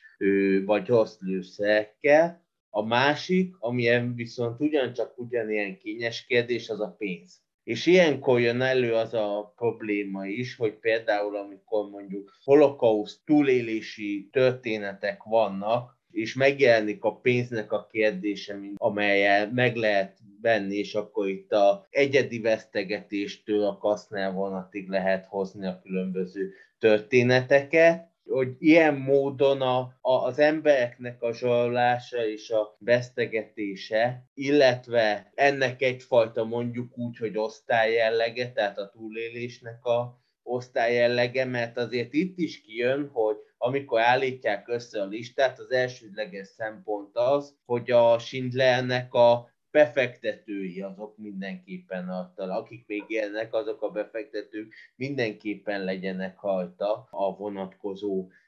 listán, és akkor, hogy ilyen módon hogyan interpretáljuk azokat a kérdéseket, amikor mondjuk egy embermentő a tőle függő zsidóktól mondjuk kért vagy vett el pénzt azért, hogy őt bújtassa. Tehát most ezzel nem relativizálni akarom a Schindlernek a történetét, csak pont ez a kettő alapprobléma, ami minden ilyen embermentési történetnél általában megjelenik. De hát ez egy folyamat része, tehát ezek a különböző korrupciós tranzakciók arra szolgáltak az elején, hogy a saját helyzetét bebiztosítsa és megolajozza a saját vállalatának a működését. Aztán szépen fokozatosan kerül át a hangsúly arra, hogy ezeket a pénzösszegeket már nem gépekre, hanem emberekre költi. Tehát igazából szerintem a morális irányzéka megváltozik szépen lassan a filmnek ezzel az elmozdulással. Ebben egyetértek, csak hogy két olyan pontja megjelenik a embermentés kérdéskörének, ami egyébként így univerzálisan is egy nagyobb problémát mutat el és pont az, amit így, különösen hollywoodi filmben nem nagyon látunk, hiszen ez,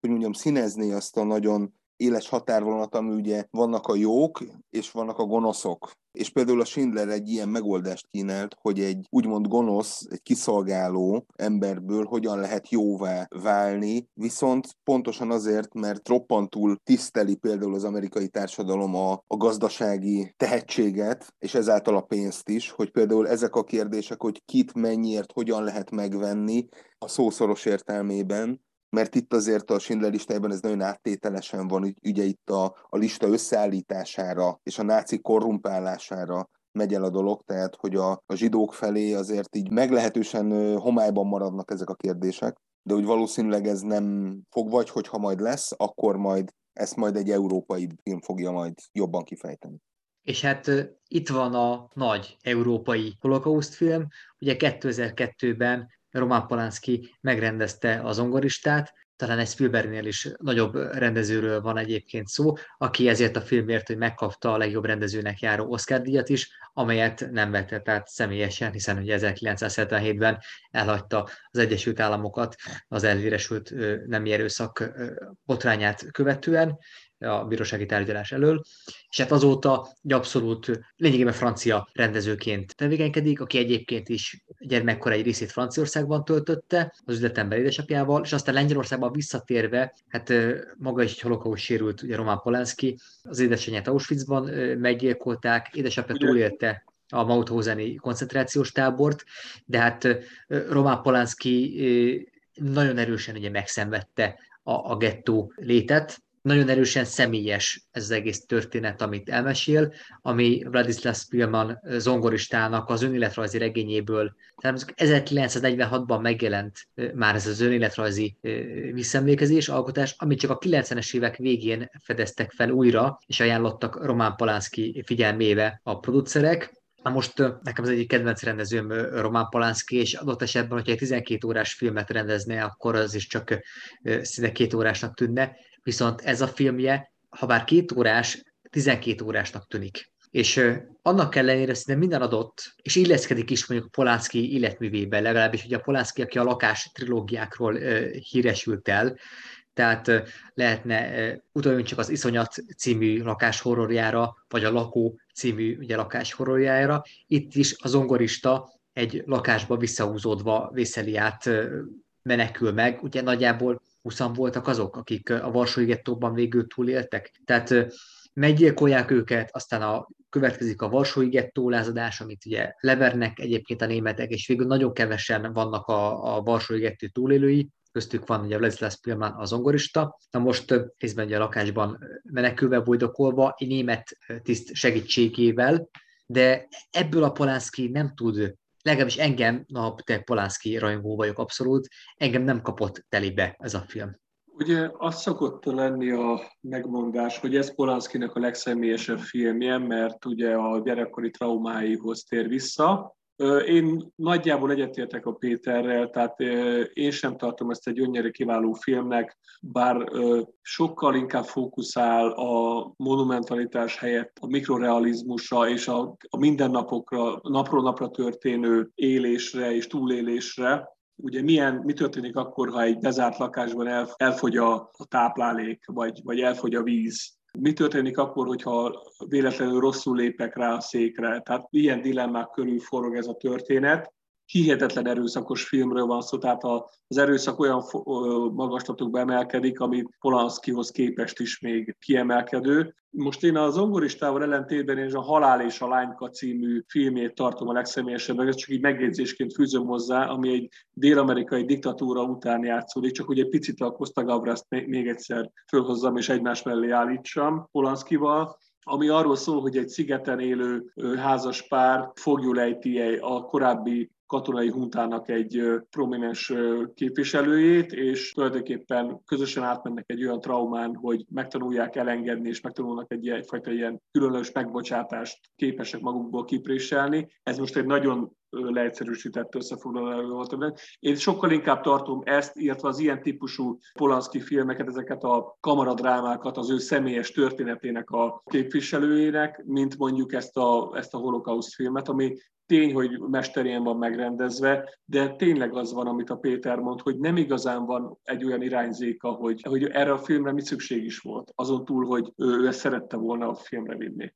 pontosan ez a fajta vontatottság, hogy a nézőben, legalábbis bennem úgy alakult ki, hogy igen, valóban ilyen lehetett a Varsói gettóban élni. Ez a zaklatottság, ez a még mindig itt vagyunk, legyen már vége, érjen már véget az egész, és én ezt gyakorlatilag a filmélménynek a részeként tekintettem, tény és való, hogy sokszor igen, nem annyira gördülékeny, és tényleg maga a történet is néha abszolút szélsőséges határok közé esik, de én, én ezt abszolút ennek fogtam fel, hogy hát tulajdonképpen a Varsói gettóban ilyen volt az élet meg kellett úszni, túl kellett élni. Egyébként én egyetértek veletek a, a nem a vontatottságot illetően, hanem inkább én azt éreztem a film második felétől kezdve, hogy kezdünk átmenni egy ilyen túlélő akciófilmbe, már bocsánat, hogy már mindent, mindent túlél, már, már várjuk, hogy végre történne valami, és akkor, akkor megint vagy megtalálják, vagy éppen a német katonák elkezdik fölgyújtani a e, varsói felkelés után az épületeket, ahol persze ő is ott tartózkodik, és akkor megint menekülni kell, és megint, és megint. Szóval ezt valahogy e, biztos, hát ugye filmes szakemberek nálam jobban tudják, hogy hogyan, de valahogy ezt nyugodtan le lehetett volna kicsikét e, rövidíteni, vagy kerekíteni tehát én sem nagyon éreztem a film második felétől kezdve, hogy itt egy előre haladó cselekményről beszélünk, viszont eszembe jutott a film kapcsán az, amit Deák István történész írt a, a tanulmányában, hogy mennyire igazságtalan, amikor a dániai ellenállást és a dániai zsidóság megmenekülését összevetik a lengyel társadalomnak a magatartásával, hiszen mondjuk Dániában nyilvánvalóan minden megszállás nagyon, nagyon rossz, de hát Dániában egészen másként viszonyultak a megszállók a lakossághoz, mint Lengyelországban, és Lengyelországban még azt is kivégezték, aki egy zsidóval üzletet kötött, vagy segített neki mondjuk ebben a filmben én azt nagyon értékeltem, és hát nyilván miután ez egy visszaemlékezésből készült, ezért biztos így is történhetett, még hogyha adott esetben meg is szépültek emlékek, hogy gyakorlatilag talán egy vagy másfél kivétellel a főszereplő lengyelek abszolút segítséget nyújtanak mint Spillmannak, illetve hát kisebb mértékben, ameddig tudnak a többi zsidó üldözöttnek. Míg mondjuk ugye a Schindler listájában pedig hát ott látjuk, hogy ugye a lengyelek is csúfolják a zsidókat, amikor át kell költözniük a gettó területére, és hát mondjuk abban a filmben jó nem zsidó Schindleren meg a feleségén kívül vajmi kevés van. Ez a film pedig azért jobban rámutatott arra, hogy milyen nagy kockázatot vállaltak a lengyel civilek. Azzal már egyszerűen, hogy emberek maradtak az embertelenségben. Úgyhogy ebben a tekintetben meg ez egy nagyon szépen sikerült film lett véleményem szerint, mert rámutatott a lengyel társadalomnak is a megszállás körülményei közepette a, az ellenállására. Következő alkotásunk szintén egy Oscar-díjas film, Roberto Benigninek az Élet szép című 1997-es filmje, amely hát szintén nagyon nagy vitákat váltott ki ugye az, hogy egy vigyátékot készített, helyesebben egy vigyátéki eszközökkel dolgozta fel a holokauszt traumáját, és lényegében azt az ajánlatot tette, hogy itt a nevetéssel lehet egyébként kikerülni magából, ugye a traumából. A kibeszéléssel és a, és a nevetéssel lehet kilépni ugye ebből a permanens gyászból, ami egyébként jellemzi sokszor a holokauszt filmeket. Ugye a film alaptörténet szerint ugye Guido Rapece ugye a gyermekével ugye megsemmisítő táborba kerül, és mindenképpen próbálja óvni a kisfiát, és ezért megpróbálja elítetni vele, hogy itt valójában egy játékról van egyébként szó, ahol különböző pontokat kell gyűjteni, és egészen az utolsó pillanatig működik ez, amíg végül egy nagyon váratlan pillanatban le nem lövik egyébként ugye Roberto Benigni itt az apját, egyébként szintén egy vígjátéki körülmények között, tehát tényleg lehetne egyébként eh, nevetni az utolsó pillanatig is akár ezen a filmen. Ugye nagyon harsány eszközökkel dolgozik, ez a Roberto Benigni, nem is tudom, hogy volt-e előtte falai szerepelt egyébként drámában, tehát egy ilyen tehát ha az olasz ripacs kifejezést meghalljuk színészként, akkor hát ő az olasz Pierre Richard, eh, minden eh, körülményen az, hogy ő egy olasz Pierre Richard, tehát tényleg igazi ripacs figura, mégis azért egy nagyon erős alkotás ez, amely egy igazi Schopenhaueriánus megközelítést alkalmaz, viszont ugye a, ugye a világ, mint akarat és képzetben hangzik el az, hogyha erősen gondolsz rá, hogy úgy van, akkor úgy van, és ezt az ajánlatot próbálja megtenni ugye a film főszereplője, akit maga Roberto Benigni alakít. Ugye az élet szépé tehető, hogyha még a, leg, még a pokolban is szép lehet, hogyha szépre gondolunk. Igen, tehát magának a filmnek a formavilága az nagyon erősen ez a második világháború utáni ö, olasz neorealizmusból ö, táplálkozik, tehát ö, az olasz tájnak és az olasz mentalitásnak ez a nagyon erőteljes fölhangosítása van, már-már ilyen parodisztikus szintig ö, fölhangsúlyozása, amivel ezzel a film operál. Nos, az, hogy alapvetően van egy jókedélyű ember, aki mindig az életben mindig vidáman közelít mindenhez, ez azért legitimálja a film az, illetve azért igaz, amit a Péter mondott, hogy ez a pokol kapuin túl belépve is tud működni. És ott még ráadásul funkciót is kap, nem csak egy ilyen a világot szórakoztató ilyen öncélúság lesz a nevetés, hanem ott egy konkrét funkciót lát el. Tehát ugyanis azt a funkciót látja el, hogy azt a kisgyereket, aki bekerül ebbe a táborba, őt meg kell óvni attól, hogy traumatizálódjon. Tehát egy ilyen burkot szők a kisrác köré, és gyakorlatilag olyan, mintha a nevetéssel folyamatosan eltakarná a szemét, és egy ilyen folyamatos mozit vetítene elé, amivel el, el tudja hitetni, hogy ő most egy játékban van benne. Tehát ez az, ami kifejezetten jóvá teszi ezt a filmet, mert amíg nem érkezünk meg a film cselekményében a koncentrációs táborba, nekem egy teljesen öncélú, ilyen nevetőgörcs az egész film, tehát ilyen túl mézesmázos. Ez egyébként Benyinire mindig is jellemző volt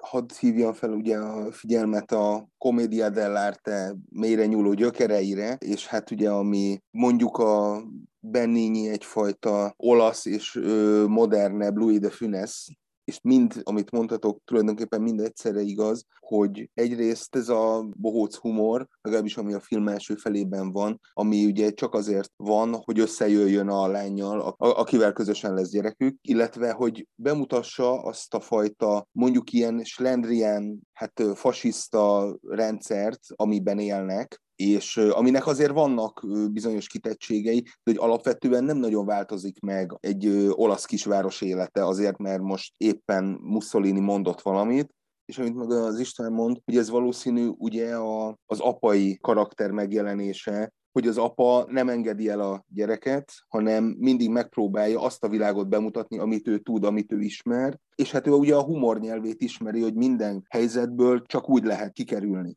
Ez a fajta egymásra utaltság egy picit a Vittorio de Sickának, ugye a Bicikli tolvajok című. Abszolút, azért mondom, hogy ez, ez teljesen is, Tehát ugye ez teljesen szerves olasz filmes elem. Így van, és ez, a, ez az apa-fiú páros, hogy közösen egy adott apropóval mondjuk úgy egymásra utaltan kéz a kézben mennek egy adott helyen, ami mondjuk Róma szegény negyede, vagy egy koncentrációs tábor, az abszolút ez, és hát tulajdonképpen ilyen, ilyen véletlenek és ilyen nagyon tragikomikus elemek váltják egymást, és ez nagyon megcsavarta ugye ezt a 90-es években ugye főleg a Spielbergi vonalon működő patetikus és szentimentalista megközelítést, és ugye Oscar díj előtt kb. másfél évvel ugye itt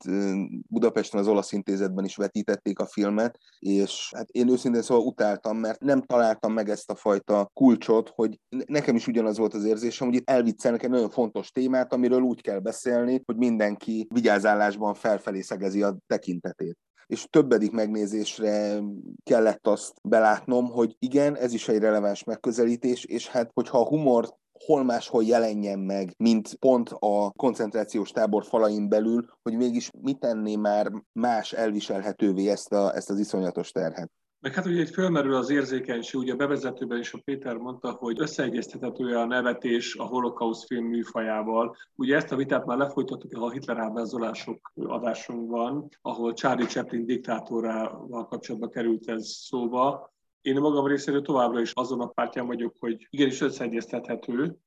minden attól függ, hogy hogyan nyúlunk az alapanyaghoz, mind nevetünk, és milyen céllal nevetünk rajta. Önmagában ezt nem lehet valamiféle doktrína alá vonni, hogy most ezt semmi körülmények között nem lehet, vagy minden körülmények között lehet. Itt még érdemes megemlíteni az Életvonat című francia, román és egyéb koprodukciós alkotást, ami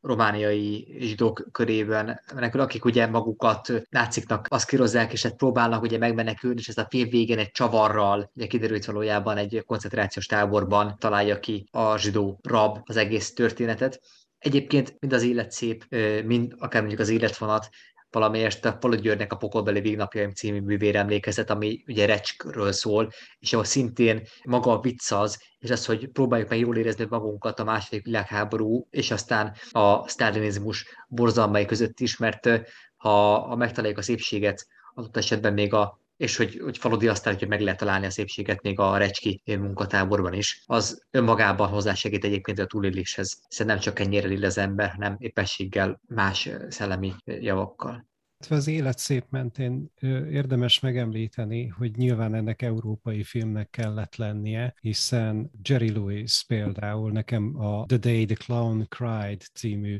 soha be nem mutatott, el nem készült filmje jut eszembe 1972-ből, amelynek már a puszta létezése is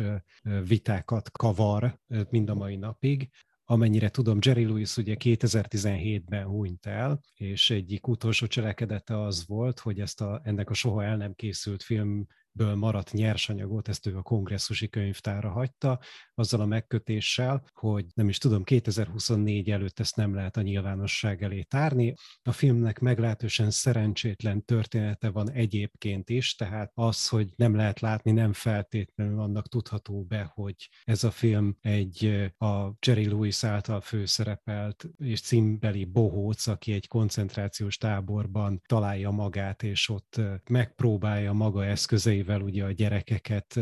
hasonlóan a Roberto Benigni karakterhez szórakoztatni, vagy legalábbis elvonni a figyelmüket a borzalmakról, de ez a film különböző jogvitáknak a tárgya mind a mai napig, úgyhogy igazából nagyon kevesen vannak, akik ezt a filmet látták. Pár évvel ezelőtt az interneten kiszivárgott egy olyan nagyjából fél órányi vágott anyag ebből a filmből, de német televízió is készített ebből egy fél dokumentum drámát, ahol valamennyire helyreállították a már megtalálható felelhető nyersanyagot, és hozzáforgattak az eredeti svéd színészekkel, felolvastatták a nem megtalálható jeleneteknek a forgatókönyvét, úgyhogy ez egy nagyon, hát egy eléggé nagy érdeklődésre számot tartott, el nem készült, láthatatlan film. Szerintem darabjai még azért valahol úszkálnak a különböző videó megosztókon, de pontosan ez volt az a film, ami már a elkészülés időszakában is vitákat generált arról, hogy, hogy szabad-e, hogy ízléses-e, hogy stb és ennek a vitának egyik jelentős pontja volt egy Harry Shearer interjú, aki, aki őt ugye egy csomó Simpson karakter hangjaként ismeri, és ő 92-ben azt nyilatkozta le, hogy számára egy borzalmas élmény volt, amikor ő ezt a filmet látta 79-ben, hogy ízléstelen, és a, mind a mai napig ez az interjú az alapja a, a filmnek a meglehetősen negatív kritikai megítélésének, mindazonáltal még mindig egy senki által nem látott filmről beszélünk, azon kevesek, akik láttak belőle valamit, az ő véleményük is megoszlik. Talán remélhetőleg a, a jövőben valamit fogunk belőle bővebben látni, mint eddig, és akkor el tudjuk dönteni magunk, hogy ebből mi volt a helyes, mi volt a helytelen, és ez mindenképpen azoknak a láthatatlan filmeknek az egyike, ami mindenképpen előképe az élet szépnek, ha más nem, akkor a tágabb filmtörténeti kontextusban. És az utolsó alkotás, amelyről beszélni fogunk, az 1976-os Kleinur című film, amely olyan, mint hogyha Franz Kafka írt volna egy egzisztencialista holokauszt regényt, amit egyébként egy Joseph Losey nevű kommunista rendező, akit a megkártizmus idején ugye kiutasítottak az Egyesült Államokból, és emigránsként az életét filmesített meg, miután Alain Dolon, színész, üzletember, producer, tehát egy intézmény beállt a Klein úr megfilmesítése mögé, és hát nem lennék egyébként meglepődve. Ja, hozzátéve, hogy Costa Gabrász nem hivatalosan beledolgozott ebbe a filmbe, de én magam azon se lennék meglepődve, hogy az 1976-ban éppen a Lakó című lakáshorrorját, egzisztenciás lakáshorrorját Párizsban forgató Roman Polanski, aki hát felbukkant volna Alain Delon valamelyik házi buliában, és ott is ebben ő is adott volna ötletet ez a filmhez, mert hogy valójában az Alain Delon által játszott ugye üzletember, Klein úr, aki hát ugye 14. Lajos óta katolikus, és elvileg nem vonatkozhatnak rá ugye a megszállt Franciaországban, németek által megszállt Franciaországban, vagy Észak-Franciaországban ugye a zsidó törvények, mégis egyszer csak hát eljárás indul ellene, mert hogy összetévesztik egy zsidó Kleinel és elköveti azt a hibát, mint ugye József K. a perben, hogy nem az eljárást kérdőjelezi meg, hanem azt akarja bizonyítani, hogy, hogy rá nem vonatkozik az az eljárás, mert ugye egy tévedés van, és hát gyakorlatilag, mint a József K. is, ugye az Ellen Delon által játszott Klein úr is, gyakorlatilag minden egyes bizonygatással csak még jobban, még mélyebbre kerül egyébként ebben az egész történetben. A film azért is zseniális, mert azt a szituációt mutatja be, hogy ha a hatalom szándéka az nem feltétlenül köthető össze azzal a eszközkészlettel, amivel a hatalom dolgozik. Tehát Klein úr ott követi el a hibát, hogy érzi a hatalom szándékát, és egyszerűen megpróbálja fölfejteni a szálakat, hogy milyen logika mentén vezetnek el ő hozzá a szálak, és ezeket a szálakat szeretné ő tisztán látni. Na most hogy a filmnek már pedig az a legfontosabb tanulsága, hogy egy ilyen típusú hatalom, amely akkor hatalmon volt, teljesen irreveláns, hogy milyen eszközkészletet használ, a végeredményt úgyis be fogja hajtani. És itt ez esetben a végeredmény az, hogy egyiküket, de a végén persze mindkettejüket elviszik. Ugye a Hitchcocknak ez a Wrongman effektus, mint ahogy a Hason című filmjében ez meg is jelenik, hogy mindig az az ember, aki, aki megpróbál valahogy kimagyarázni magát, egyre jobban belekeveri saját magát a, az ügybe, és tulajdonképpen ez a, ez a dramaturgia is érvényesül, és egy gyakorlatilag itt ugye a legvégsőkig keveredik bele az ember, aki egész egyszerűen nem tud mit tenni, és ugye ez a, az ember, az átlagpolgár ugye a hatalom játékszere, amit hogyha valamit akar, akkor azt úgy is meg fogja kapni. Akár így, akár úgy. Tehát, hogyha a filmnek a kis építőkockáit nézzük, nekem folyamatosan, ahogy néztem a filmet, a Carol Reed a harmadik ember című filmje jutott eszembe. Ugye nem véletlenül ez a film is klasszikus krimi elemekből épül föl, tehát alapvetően van egy eltűnt ember, csak hogy valószínűleg ez volt az a kiinduló pont, amit lehet, hogy éppen Costa Gavras tett föl az asztalra, hiszen ő ő szokott, ahogy már mondtuk, eltűnt emberekből sztorikat készíteni, és megérkezik a hősünk, aki vagy megpróbál a helyére állni, vagy valamilyen szinten az ő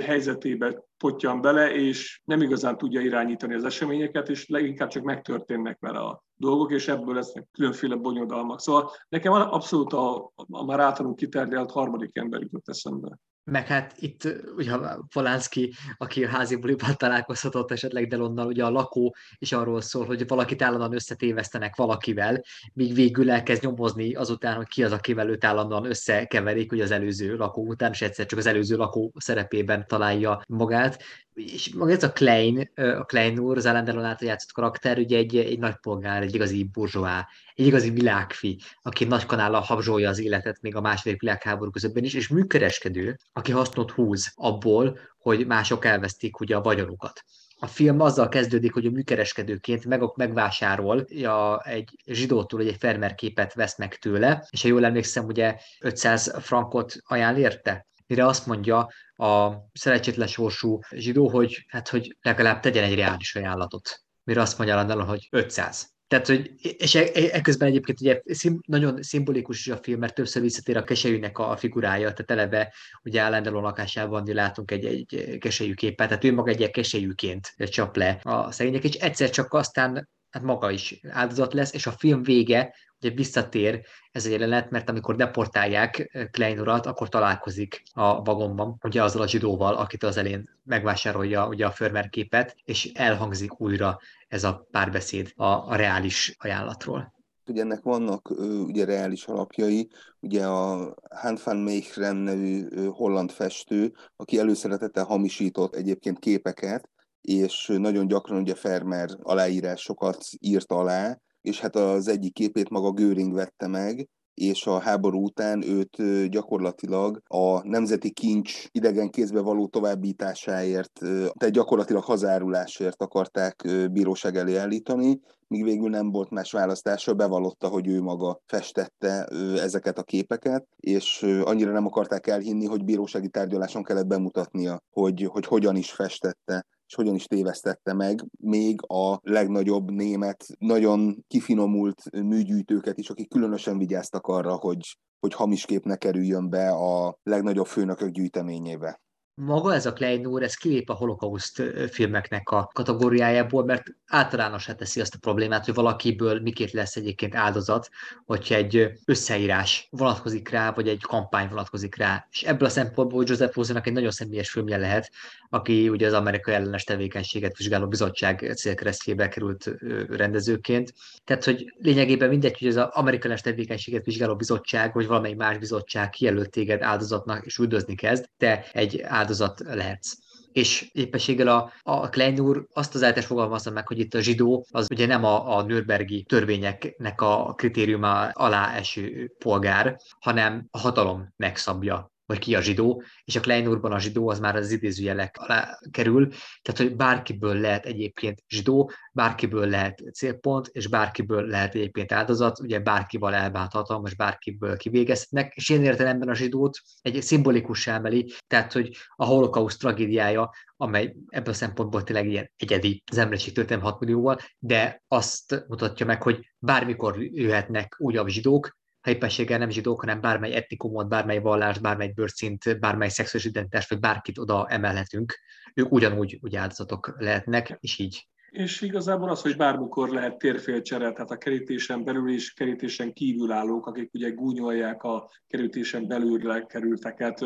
bármikor jöhetnek velük, hogy ezek pillanatok alatt cserélődnek föl, és pillanatok alatt rendeződnek át a hatalmi logikák, amik pontosan ugyanolyan képlékeny hatalmi logikák lesznek, mint az azt megölőző elnyomó rendszerek, csak máshogy lesznek elnyomóak. Ezért is lép ki a film a holokauszt keretei közül, bár a történet a holokausztot nevezi meg színhelyéül, de ez tulajdonképpen minden hatalmi struktúrára, minden ilyen természetű hatalmi struktúrára érvényesíthető. Amiben azért visszakötnék a holokauszthoz, bár itt is egy tágabb kertbe, illetve ennek historiográfiájához, azért sok tekintetben visszaköszön Zygmunt Baumannak a Modernitás és Holokauszt könyvének a tézisei, tehát itt is alapvetően az egyik fő mozgatórugóját abban látta a holokausznak a áldozatok részéről, hogy úgymond a modern polgári társadalomban szocializálódott emberekről van szó, akik egyfelől engedelmeskednek a jogszabályoknak és törvényeknek, másfelől pedig mindig a kisebbik hosszat választják, és ilyen módon jutnak el a nagyobb rosszhoz. És itt is, amellett, hogy van egy keresés történet, itt is azt láthatjuk, hogy a Klein úr mindig próbál megfelelni, és úgymond mindig a kisebbik hosszat választja, hiszen egy elmenekülés az alapvetően sokkal kockázatosabb, illetve van egy igazság érzet is munkál benne, hogy egyfajta ejtét megoldjon. A másik, ami fontos felhívni a filmmel kapcsolatban, és főleg azzal kapcsolatban, hogy azért már esett szó a műsorban Franciaországnak a önképével, második világháborús önképével, hogy itt annak ellenére, hogy a német megszállási zónában vagyunk, gyakorlatilag nem látunk németeket. A prefektus franciák csinálják, francia rendőrök jönnek, értük, és gyakorlatilag ez nagyon szépen megmutatja azt a magasfokú francia kollaborációt, ami nem csupán a Visi Franciaországban volt jelen, hanem amit kiépítettek a közvetlen német megszállás alatt álló területeken is. A Klein tényleg az a film, ami az igazat mutatja meg a holokausztról, és ugye nem csak a valódit, ellentétben mondjuk ugye Uwe Boll rendezőnek az Auschwitz című 2001-es filmjével, amely megpróbálja a lehető legnaturalistább módon ábrázolni a tömeggyilkosságokat, a népírtást, olyan szinten, hogy a krematóriumban betolt holttestek elégetését mutatja meg a rendező, és hát semmilyen hatást nem tud egyébként elérni az a film. Igen, itt már ez a kifejezetten ez a 2000-es évek végének az ilyen exploitatív, kvázi ilyen horrorfilmje, ugye, amilyen kategóriába tartozik, mondjuk a szintén ilyen náci ideológiával szemező, az emberi százlábú és hasonló jellegű kísérletek, ugye mind Oroszországban is azért voltak, erre ugye a kés filozófiája, de a, az egyszer film is ebbe tartozik, tehát ezek a nagyon sokkoló és nagyon horrorisztikus részleteket mutató filmeknél. Hát igen, Uwe Boll pont olyan, aki kihasználja ezt a lehetőséget, és rögtön rácsap, és hát ő már ugye a forgatás első napján a pénzénél van, tehát hogy neki már tulajdonképpen mindegy is, hogy milyen film készül.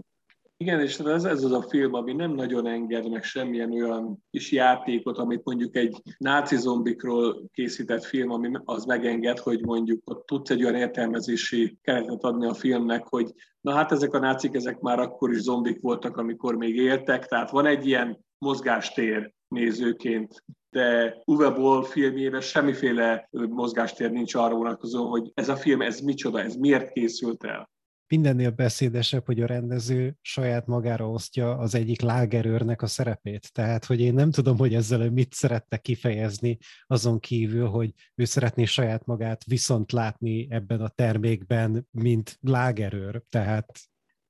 az biztos, hogy Uwe Bollnak az Auschwitz című 2001-es filmje nem tartozik a német múltfeldolgozás remekei közé, amelyel legközelebb fogunk egyébként foglalkozni. Köszönöm szépen a ma esti beszélgetést. Laska Pál, Póris Ákos, Pár Ádám, Balázs István, Forgási András, magam pedig Csundari Péter voltam. Köszönöm. Sziasztok. Sziasztok.